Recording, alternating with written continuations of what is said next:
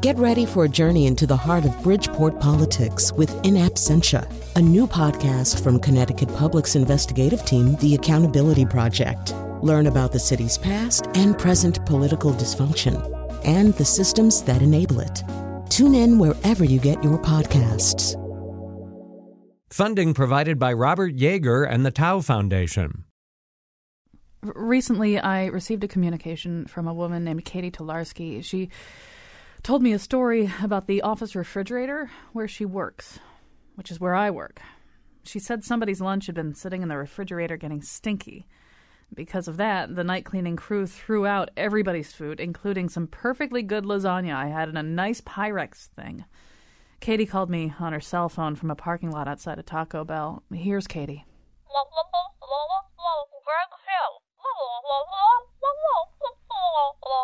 Okay, I, I couldn't understand that, but I was pretty sure that she said Greg Hill.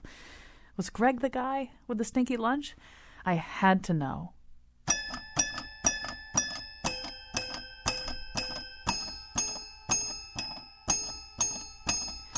Episode 1 What kind of guy leaves his lunch sitting around for. Okay, stop.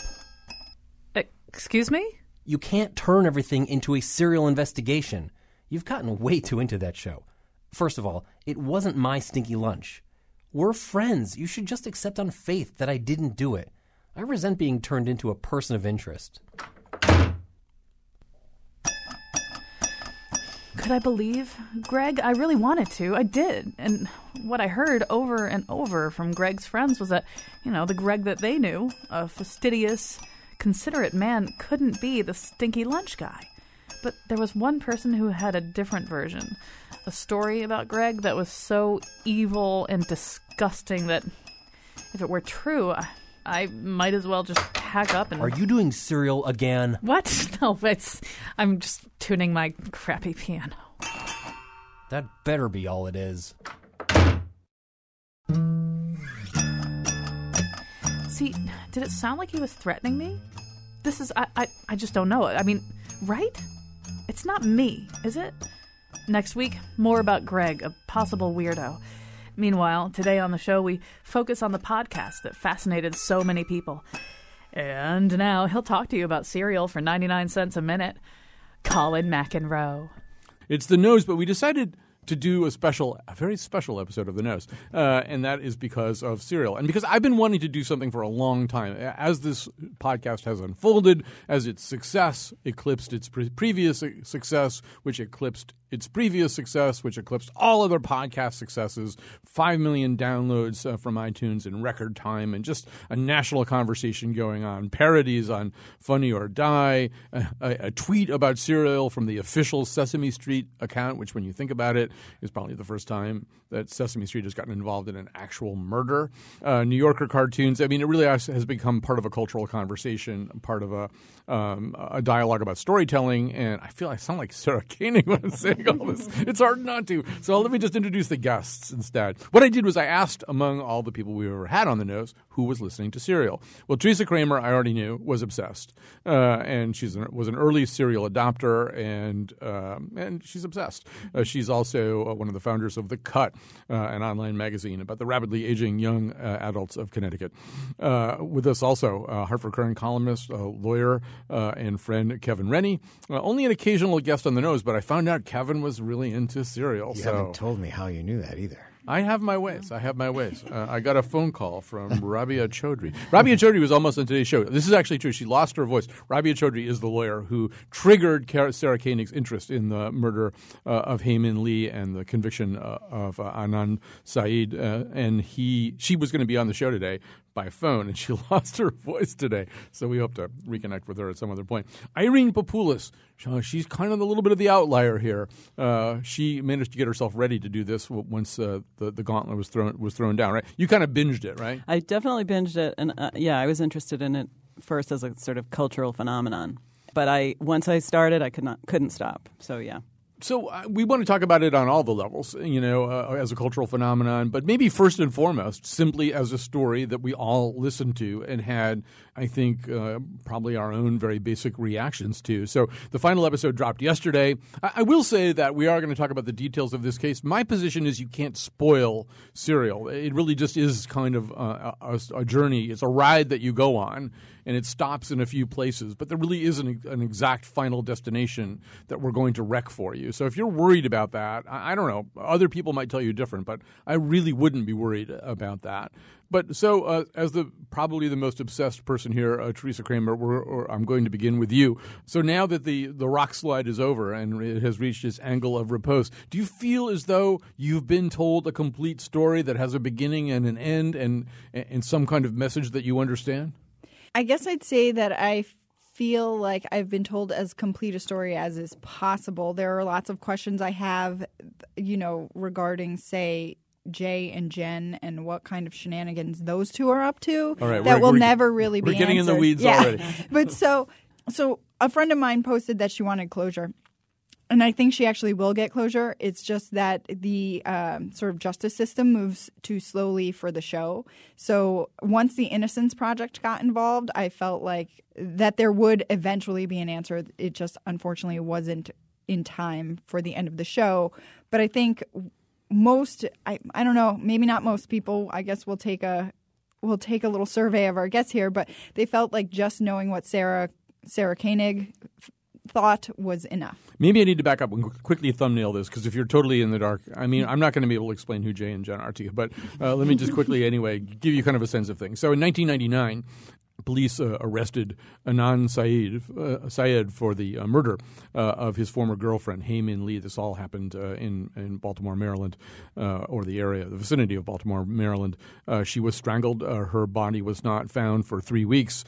he be- became a suspect, and he, after two different trials, uh, was finally convicted. He's serving a life sentence, life plus 30 years, uh, in state prison in Maryland right now. They were in high school. They were in high school. Yeah. They were high school students. Yeah, this is very much a story of teenagers. It is, depending on who you believe and who you listen to, maybe also the story of teenagers from from immigrant backgrounds, specific kinds of immigrant backgrounds. Sarah Koenig, a producer with This American Life, got interested in this after an approach by Rabia Chaudhry, who basically argued that uh, that Adnan Syed had been wrongly convicted for this crime. He shouldn't be in prison.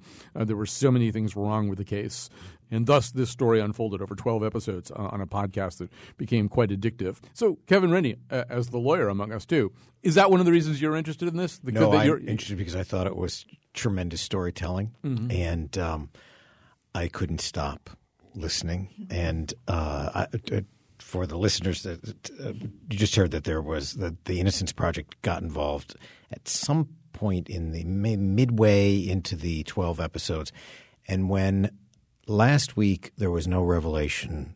I thought we're in for a soft landing this week as to what what's going to happen to Adnan, and um, and I and I think that uh, you know we all understand that these things are not resolved very quickly, and most murders, when there's a conviction, it's usually pretty clear what happened.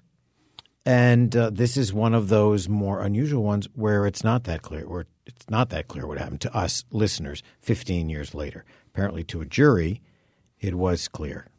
Um, there are a million ways in which that, of course, is that whole issue has been compromised. There's a lot of questions about whether whether the defendant received effective assistance mm-hmm. from his lawyer, who was having a lot of health and personal problems at the time. A lot of questions about some questions about whether the prosecution behaved entirely uh, ethically in some of the moves that it made. But you know, before we even got into any of those, I mean, you said said something, something interesting in one of the emails that we exchanged, uh, which was that. Um, you had concluded you, that, or you had a feeling anyway, that uh, Adnan was not guilty, but you wondered how much you'd been manipulated by uh, Sarah Koenig. And we should say there's a star of this podcast, and it's not the the, the imprisoned Adnan Syed, it's not Hae Min Lee, it's not it's Sarah Koenig. This is very much a story about a woman journalist putting the pieces together in a certain way and kind of showing her work as she goes. You know so much about her state of mind and what she had for lunch today and and everything else.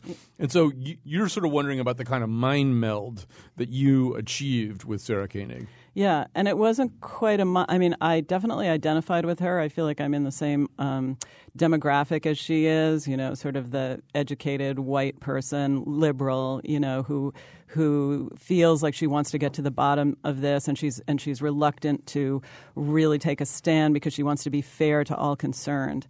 Um, and so I identified with her for that, but at the same time, it made me uneasy because I felt like maybe I was maybe we were just I was uneasy by the at the idea of taking that for me and for people like me this was uh, all the many many NPR listeners et cetera it was entertainment as opposed to reality. And so I found that fascinating but I also found it disturbing. It was entertainment and people were entertained by it but people were doing a lot of other things by it. I mean in the world of Reddit you know, I mean, there was just a, this massive amount of crowdsourcing. I mean, there was a story that, that Sarah Koenig was t- telling, but on Reddit and other sites, there were people basically reinvestigating her work, following their own leads. I mean, one thing about this was that if you wanted to fill the time, Teresa, in between the weekly episodes, there were a lot of places you could go to slake your obsessive thirst. Yes, uh, my personal favorite was the Slate podcast about the podcast. I did. I don't understand Reddit. I I feel like you've you've expressed that same problem. Yes. Reddit confuses me, and I can't I can't read it. Um, but Slate had also done their extra spoily spoiler edition during the week where there was no Serial on Thanksgiving, and they sort of brought in all those Reddit ideas for those of us who can't be bothered to read them Wait, what is Reddit? Could, could we it's just the front, it's the front page of the internet? Yeah, it's very confusing. But why is it so confusing? Because it, it's a massive, chaotic crowdsourcing pro- mm-hmm. project where, it, and it has its kind of own language and structure and grammar. And if you don't do Reddit, do you? you can't no, I don't. I don't. But I did. I did read my first exposure to Reddit in any sustained way was mm-hmm. through this. this, and I thought, God, who are all these people hollering on the on, about it's like a giant murder. comment thread, yes. basically. Yes. Okay. Only yeah. it's huge, and there's no way to navigate it unless you spend a lot of time figuring it out. But if someone submitted a letter saying, "Oh, here's a letter that uh, that Hae's brother, brother wrote," and I thought, brother. "I wonder if that's really, I wonder if that really is a letter." But you, couldn't be sure, it, as it, in everything about Serial. right, you couldn't, couldn't be, be sure. sure. Um, yeah, Reddit actually functioned in very serious ways as people brought in alternative theories of the mm-hmm. case and evidence not considered, and pretty frivolous ways. Um, probably the most uh, frivolous of these uh, would be that uh, somebody suggested that there should be. There's an internet meme uh, uh connected to Serial uh, that was a shrimp sale at the crab crib, which is this completely random thing that I, what Sarah and one of her producers are talking about. I think her, one of her producers. They were in the car, yeah. so I feel yeah. like she probably saw. I imagine she, she saw a sign as they were driving by yeah. and mentioned it, and it, it, got on the tape, but then they didn't follow up. Well, thanks to Reddit, you can now buy a number of T-shirts uh, that say "shrimp sale at the crab." Uh, crib. Or do you think the crab crib is now just inundated with people looking for shrimp? Probably. I guess there's even one that says crab crib, but it's done in this very specific typography of the Serial logo. And, and it seems like a typical uh, experience on the on the internet in the sense that I felt that whatever reaction I had while I was listening, and I listened to it alone, you know, sort of like at night, just kind of listening to one episode after the other, and I, I, I started to form some ideas and questions and everything. But I wasn't really listening to the podcast about the podcast for most of the time. But then when I started to, I realized that every thought that I had had about the thing had been had by a lot of people and dissected and taken way farther and explored. And so that gives you this feeling of, oh my gosh, where am I? I can't hold on to all the pieces. I want to hold on to all the pieces, but I can't. I actually found that listening to the podcast about the podcast, I had more questions for the people discussing the podcast than I actually had about the podcast because I wanted to be like, well, did you consider this? You know? right, right, right. You know, um, Kevin, I wonder whether you think this falls in. I mean, look, true crime is an old genre, and it's been done very, very well by people like Truman Capote and in Cold Blood. We've certainly been through the, the Fatal Vision, Joe McGinniss, Jeffrey MacDonald thing, which turned into a Janet, Janet Malcolm thing, which turned into an Errol Morris thing.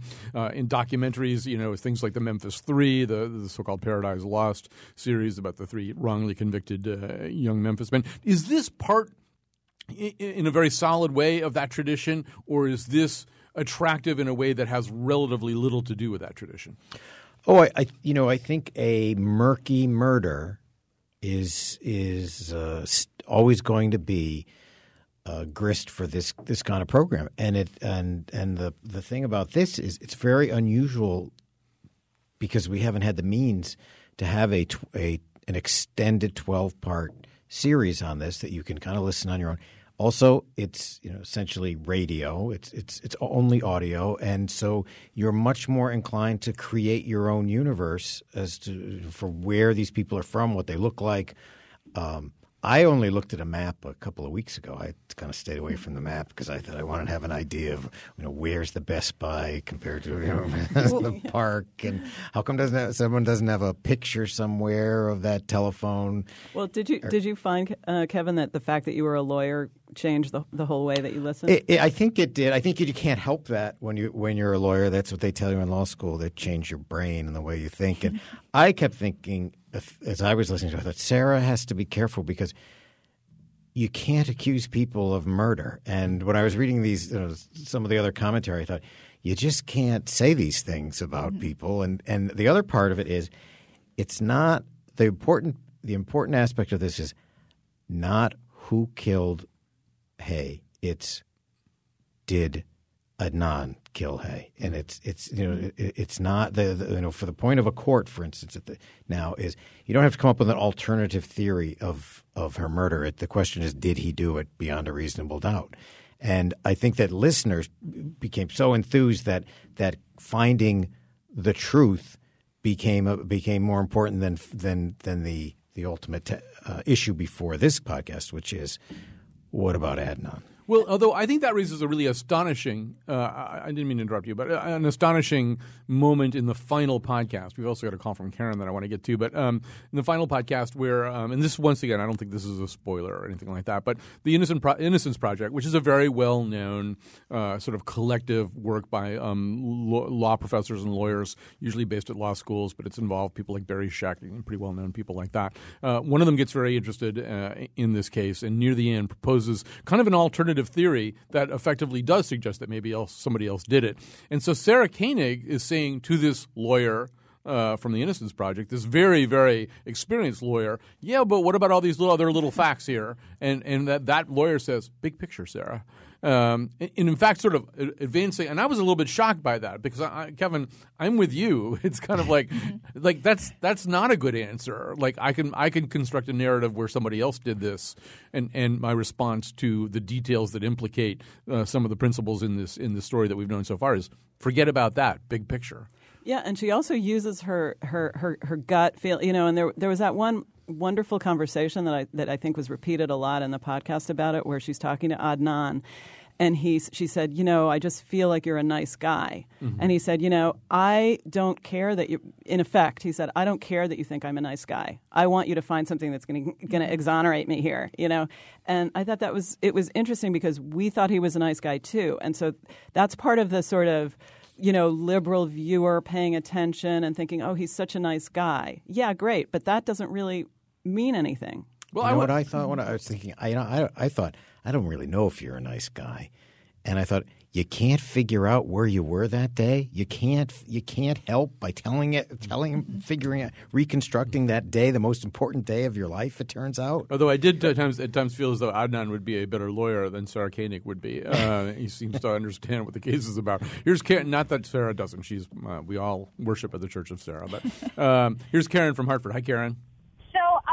Comment, I'm an, an attorney, and my only comment, um, or two, I guess, would be that number one, a lot of the things that you hear on the show would never, ever be admissible in front of a jury. Mm-hmm. So there's that to consider. And, you know, for good reason sometimes. And then I just, as you were saying it, um, the big picture thing, when the Innocence Project had said that they were going to request um, more DNA testing because of this, this serial killer, I sort of throw that out because Jay knew where the car was. Yep. Having said that, I think when she said big picture, I think she is using the serial killer theory as a vehicle to get more DNA testing, not necessarily because they think the DNA testing will reveal that a serial killer is involved, but maybe that it will reveal Jay's DNA or some other kind Right, of right. Yeah, I think you're right. And that's certainly one of the little details that came up. We're going to have to take a break in just a few minutes. I just want to come back, um, Teresa, to something that Irene said, because, you know, talk about something that's inadmissible in court. Obviously, that whole question of, well, he seems like a nice guy. He seems like such a nice guy uh, is a, a completely irrelevant thing, except that this is in a courtroom. And one of the really fundamental ways we do evaluate questions like this, if we're not on a jury, if we're not being held to standards of fact, is do I think this person could have done that? Um, and, I, I, and that and that is a thread that runs through this entire story. Uh, all of his friends say certain things. Other people say certain things. Sarah Koenig is constantly saying certain uh, certain things to that effect. Did any of that matter to you? That, did it matter that he was a nice guy? Or, or that people said he was a nice guy, or, or whatever assessment you made. We hear a lot. mean- we hear a lot of tape uh, of Adnan himself talking on, on this prison phone. I mean, every time someone goes out and kills someone, everybody is, you know, oh, he was so quiet and such a nice guy. I didn't even, I didn't even think about that. But th- that's sort of the neighbor, right? Like th- the thing that, the thing that made m- made me. There were things he said that really rang true with me. That made me think he did not do it, which were, were things like, you know, it would be easier for my parents to know that I was in here because I did it than mm. that I was in here unfairly, which makes sense to me. And at the end, he didn't really seem all that interested in, you know, in Sarah. He he just wasn't pushing her one way or the other. It seemed like he was like, "This is it. This is my story. I'm not going to lie to you about it." I thought that was really, actually, really mm-hmm. interesting, and that was also something that, that distinguished him from me as the listener. In the sense that one, one thing I wrote down that he said is, "If someone believes me or not, I have no control over it." Mm-hmm. And I thought he had a certain resignation, but of course he did. Yeah. Given his experience, you mm-hmm. know, assuming he's innocent, which I believe he is, you know, and he's been in jail for 15 years, he has this sense of, you know, whereas someone like me or us would say, "Wait a minute." This is an injustice. We have to stand up. Somebody has to take care of it because we're used to having that happen to us in our experience. If there's something wrong, we have these we have mm-hmm. ways of making things be okay. But he doesn't Right. after 15 years. So him to say, if someone believes me or not, I have no control over it. You know, first you could say when I first heard that, I thought, oh, well, that means he did it because you know. But then I thought, no, he ha- he's he's resigned. He has to be. He has no choice. We have to take a little break here. Uh, as we go out, you'll hear a little bit from the uh, now infamous Funny or Die parody of Sarah Koenig's Serial. Stephanie, is that correct? What do you want? I do a podcast. It was supposed to be for four people. Do you think if I thought this was going to be anything, I would have MailChimp sponsor us? What do you want to know? Do you want to know who did it? Fine, fine. I have a confession for you. It was me. It was Sarah Koenig, okay? I did it. I guess I did it for that sweet, sweet MailChimp money, okay? I'm out of here. And by the way, Crab Crib is having a big sale on shrimp, so get your ass down there.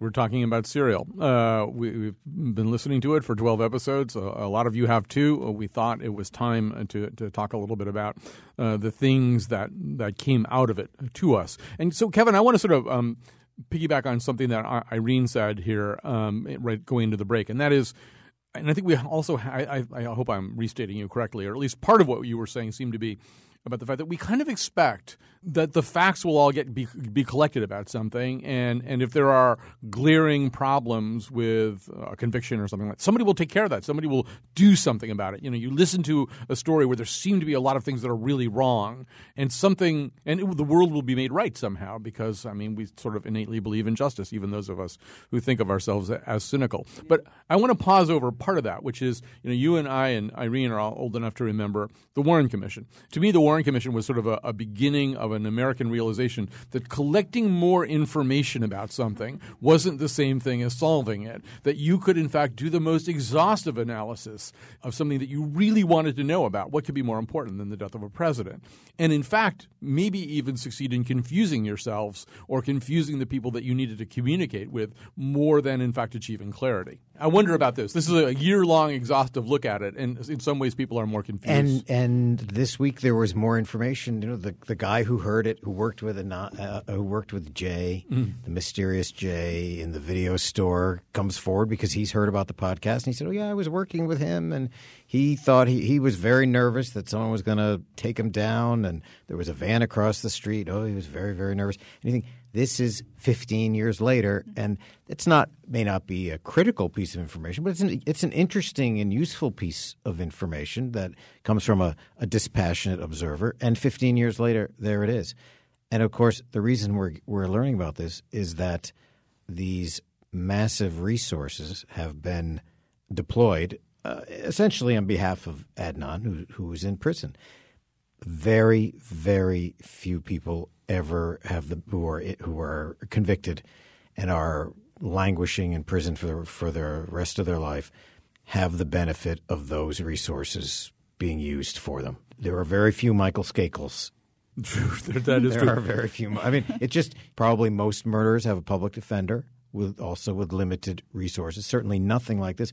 When the when uh, the podcast was able to send someone to New York to hunt down a um, an old AT and T phone contract from 1999. I mean, for a lawyer to, for a defendant to be able to afford that, that's someone who's who's has some money, and most murder defendants don't. Right. I mean, you see this exhaustive forensic analysis at the end, uh, where, in fact, yes, this obscure phone record, which only exists in some Supreme Court filing in the state of New York, that it's uh, it's an appendix record or something like that. But but they track it down. They track down the schematics for you know the Best Buy that was built sometime in the 1990s, so they can try to figure out whether there could have been a payphone there. And they're just this kind of effort can't possibly be marshaled uh, towards a, um, uh, an average defendant. Just because we keep mentioning Jay, and I, I do want to sort of try to include people who are listening who, who haven't heard the podcast and wonder whether they want to or not. I, I have to just have to quickly say so. Jay is a young man. He is the key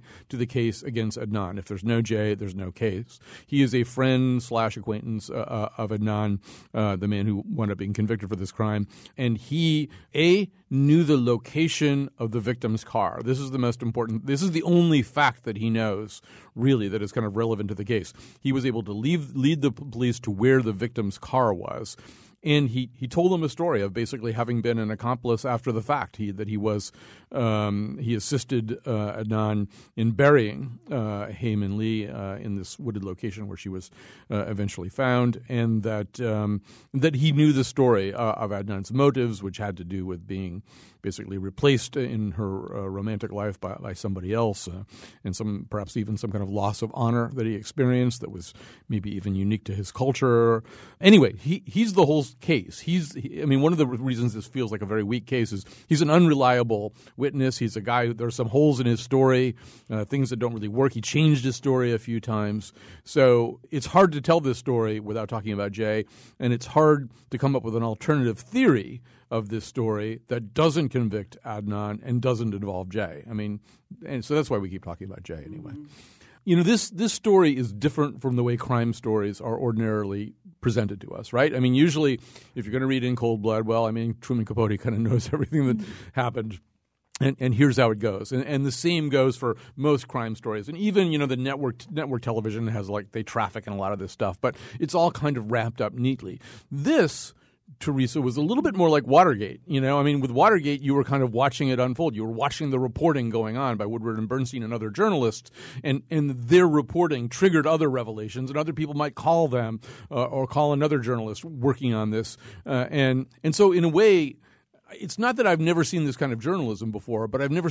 I, I, typically associate it with a story unfolding in real time. I don't think I've ever seen it about a story that happened 15 years ago, but now the reporting's unfolding in real time. Well, one of the things I kept thinking about this when uh, there was a lot of critici- criticism about this being entertainment, right? So, and I kept thinking, well, yeah, but if he is not guilty at the end of this, there is potential for that wrong to be righted. And this just sort of has it not only is it a different kind of journalism, but it has the potential to have an actual impact. Like this young man could get the attention that he needed to get out of jail. One of the questions I had when they brought in the Innocence Project, actually, even before that, was why Rabia had never reached out to them and maybe she had and maybe they were just they had a thousand cases and they couldn't get to it or whatever. And then this happened to it got on the podcast and now all of a sudden it's getting this attention. And so it just has the way it has the potential to affect the outcome in a way journalism does not normally. And, and I mean, I also I wanted to come back to that first thing I asked you about because I, in some ways I don't feel like we dealt with it adequately. I feel as though usually when this is happening, when we're when we're watching something about a crime, you know, there's either this sort of anonymous documentary voice about it, or this kind of authoritarian journalist figure who has some name like Stone Phillips or something, and he's basically Mm-hmm. telling you this is what happened. I found out what happened. I'm Bill Kurtis. I went there. This is the story. This has been so different. I mean, Sarah Koenig, who I think I feel like she's the Lieutenant Columbo of 2014 in the sense that she kind of seems a little bit more fumbling than I think she really is. But that's her style, right? It's how she gets people to talk to her who might be a little bit more guarded with a different kind of person. And I think also for someone like you, um, a rebellious, iconoclastic college professor, you know, you're probably not interested in a real top down narrative from somebody like Stone Phillips. But this idea that Sarah Koenig is only maybe one step ahead of you, that she's bringing you along, she's including you in her thought process. You and Sarah are really kind of working on this together in a fairly democratic relationship between author and consumer of text.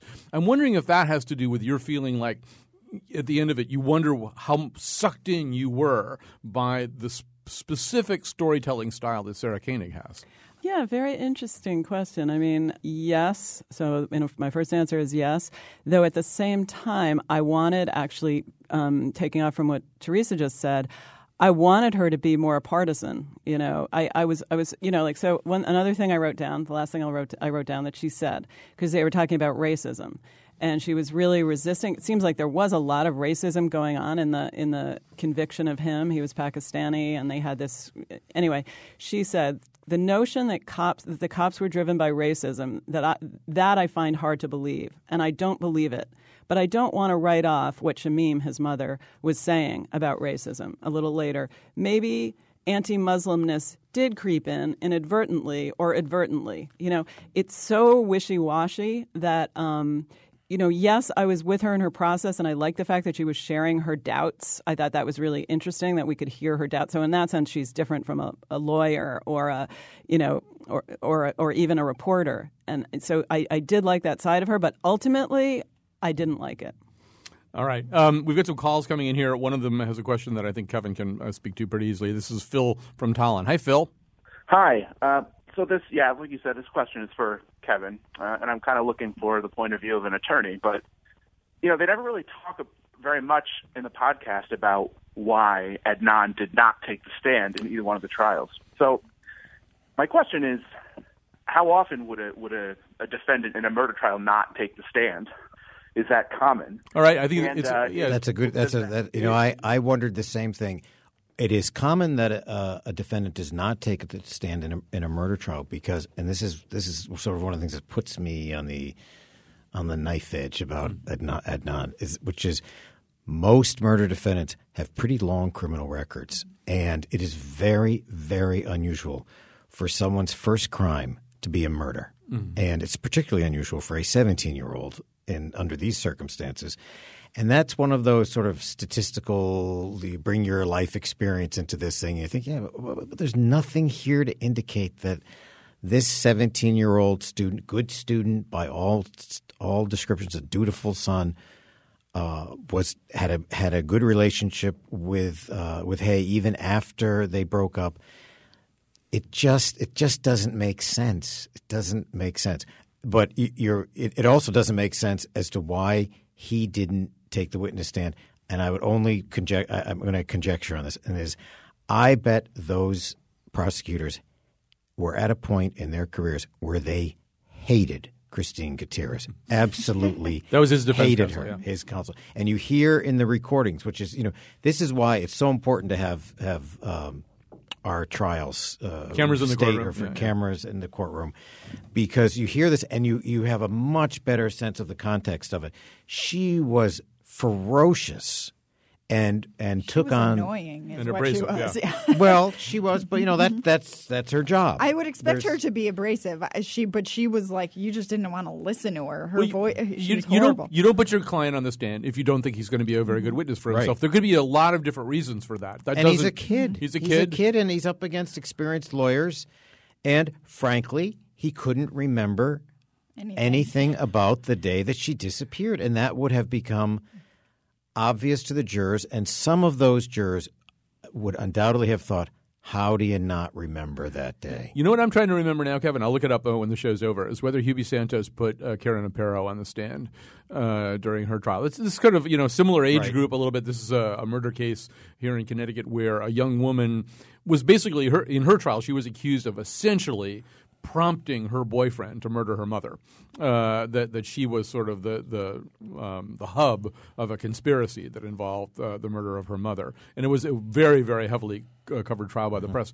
Uh, and despite the fact that I devoured uh, the coverage and, and participated in it to a certain degree, I can't remember anymore whether he put her on the stand or not. But you know, a young person as a witness, your your ability to control them.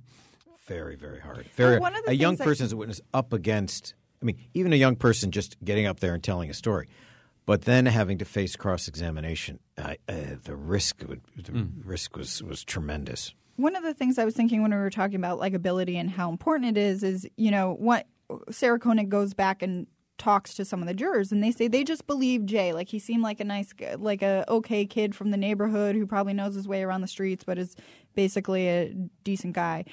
And it seems like if they had been able to juxtapose Adnan to that and just maybe liked him a little more, they might have had a different outcome. Because it does say somewhere along the lines that it seemed like after the the mistrial, it was a mistrial, right? First the one was a first mistrial. one, First one was a mistrial. They polled the jury, and then it seemed like they were leaning toward acquittal, but that the second trial just didn't go as well, and hmm. Gutierrez was way more annoying, and things turned out differently. Yeah, Wolfie is typing. Mm-hmm. Terrifying that likability is a factor, but it is mm-hmm. in, in these cases. Let me grab one quick call from Sarah in New Haven. Hi, Sarah. Not that Sarah, I don't think. Hi, Sarah. You're on the Hi, air. how are you? Good. So I am a serial obsessed listener and also someone who frequents Reddit. And I find interesting that there are lots of things that come up on Reddit, facts about the case that Sarah K- Koenig never talked about.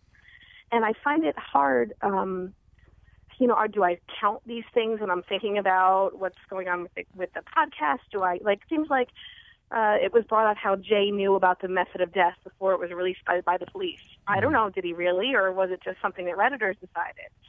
You know, things like the credit card charge that everyone on Reddit is talking about and Sarah Koenig never brings up. I find it hard as someone just sort of listening from the other side without any of the boxes of evidence in front of me to decide if those things should have any weight in my mind on the case. I don't know how to react specifically to that, or I don't know if anybody has, but uh, yeah. What Well, you would think that th- that i- i- if it is credible, it would have gotten to her attention since it has so much publicity. But or maybe is that my just optimistic? Oh, I think she wanted. I, I, I, you know, I think she wanted to find Yeah. the means to to uh, exonerate Adnan. I mean, that that was the point, really, at least at the beginning. But you can see how complicated a, a murder case like this is, and how difficult it had to have been to have been, a, to have been on that jury. It, it, it, one of the things that it does tell you, and even the things that she's telling uh, you about that Sarah's saying right now about about Reddit is, you know, the more evidence you amass, the more loose ends you create, right? I mean, you, you don't, if for every loose end that you tie up, uh, you start creating other loose ends. And so it, it does seem as though, and in, in an environment like Reddit, there never has, oh, I'm being told Karen Aparo did testify in her own defense. That was sort of my memory, actually. But um, the, um, so at least we know one thing. And was you know? she? And what was the outcome of She the was trial? acquitted. She was acquitted. yeah. Uh-huh. yeah. But it, I think it. We, we once again we're this is sort of a country based on John Locke and the idea that we're sort of capable of knowing things, capable of apprehending truths, and and I, I, do feel as though this is a nice example of how problematic that really is. Well, I think so. She she talks about how the cops uh, sort of ignore the evidence that doesn't work to build their case, right?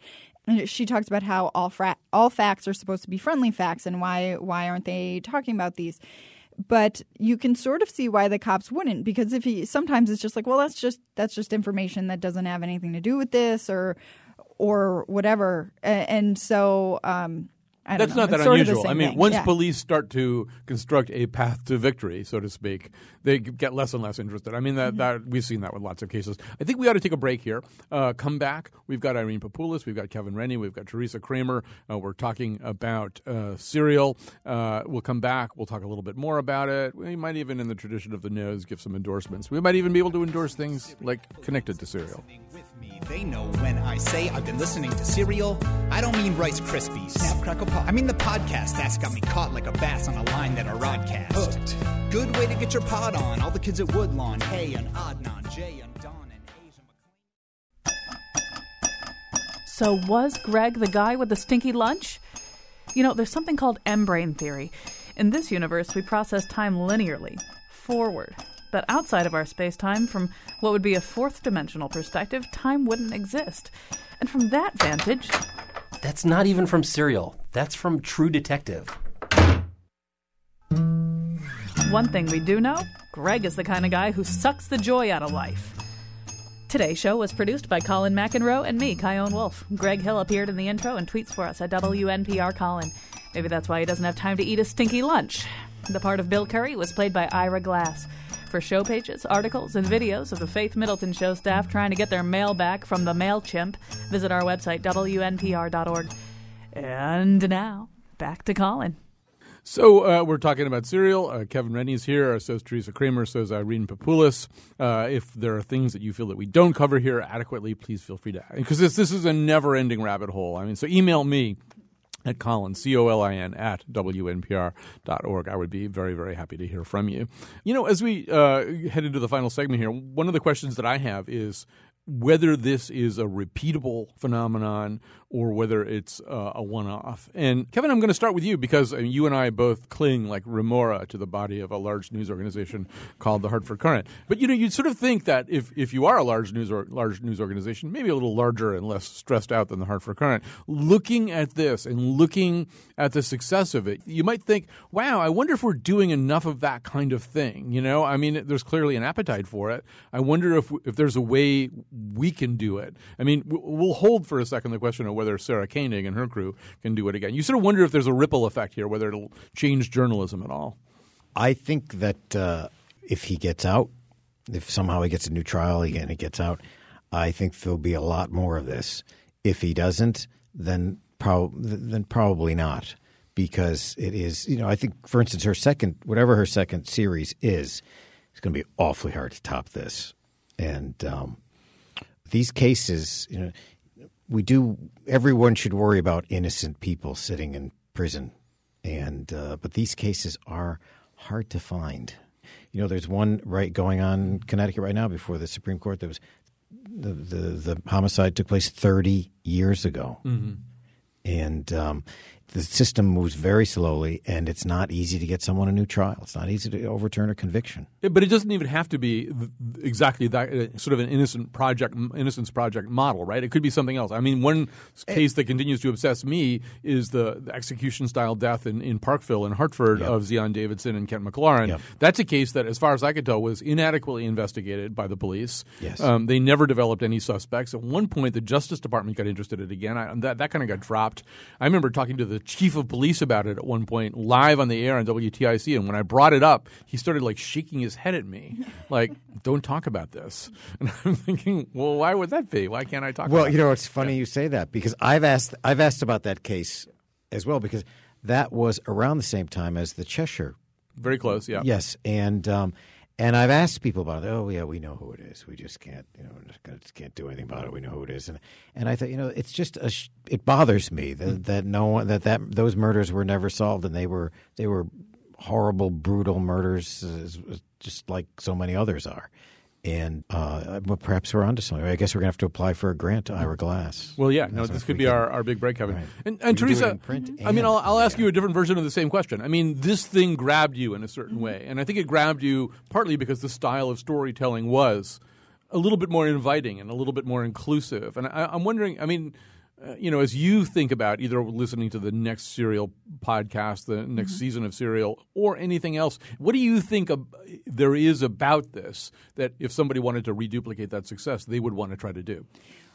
Well, I actually wrote about this for work as sort of in the context of long form journalism and a resurgence of long form journalism. And no one does this anymore, right? Like most people, most, you know, everybody's just taking snippets of what someone else already reported and talking about it and just reposting it somewhere. And, and this is, this, you just don't see this, right? So it's, it's original, it's told well, and it's told it's told in a way that like once you get interested, you can't stop. Right? You have to know what happens. It's not you want to get to the end, and so most people don't do that anymore. You, you, you, people like you know Law and Order, where you can watch one episode and never watch another one again, and it doesn't matter, you know.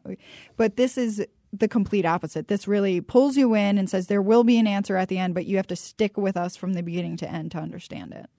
But I think also people liked the kind of the DIY part of this too, Mm-hmm. that they could also begin drawing their own timelines and turn into Carrie Mathison and start pasting stuff up on the wall and On the wall of and, crazy. and getting hammered on Pinot yeah, Noir. I was, I was thinking about that. You know, th- with Carrie Mathison, we know there is going to be an answer in a way that we do, or um, Olivia Pope too. But I think it also has to have mystery and complexity and texture and personalities. You know, Mhm. and if it doesn't have those, if it's sort of like one guy that knows the answer. And nobody else did. That's not going to work. You And know, it has to be. There have to be people you can talk to, and people you can say, "Wait a minute, do I believe this one or do I believe that one?" And so it has to have lots of personalities and mystery in addition to. It would also be interesting to know if like if Adnan had been unlikable, like if he got on the phone and he was a jerk and no one liked him, if anyone would have been interested in this, right? Because I I think about it and I think they describe him and I'm like they could be describing my brother when he was you know my brother's 17 when Adnan was 17 they're described basically the same.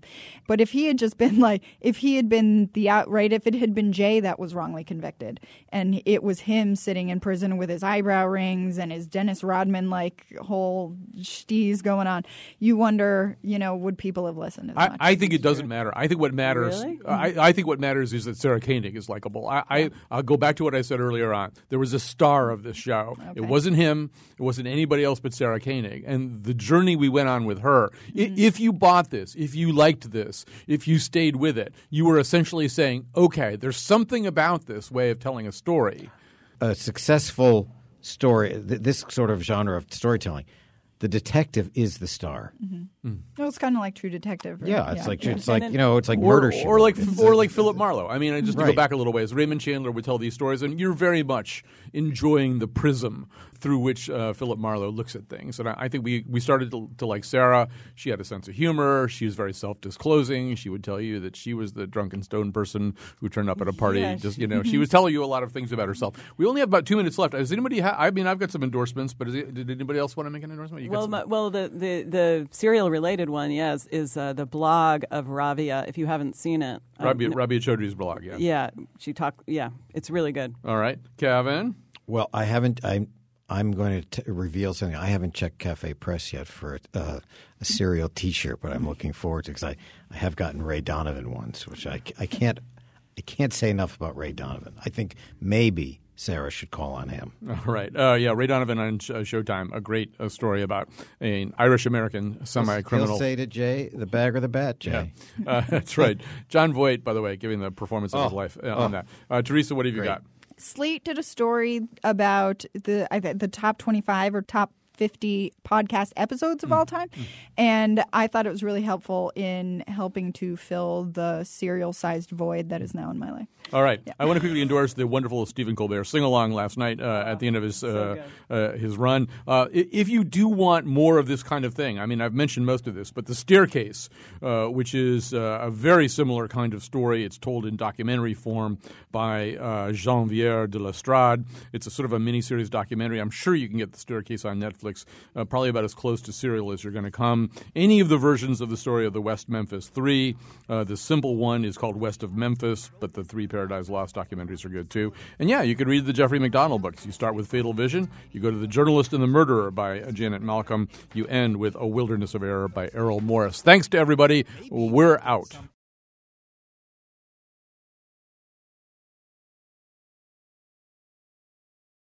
Next season on Serial, I travel to Westeros to investigate the poisoning death of the King of the Andals. No, that was Game of Thrones. I'm pretty sure it was Hodor. Was it Hodor?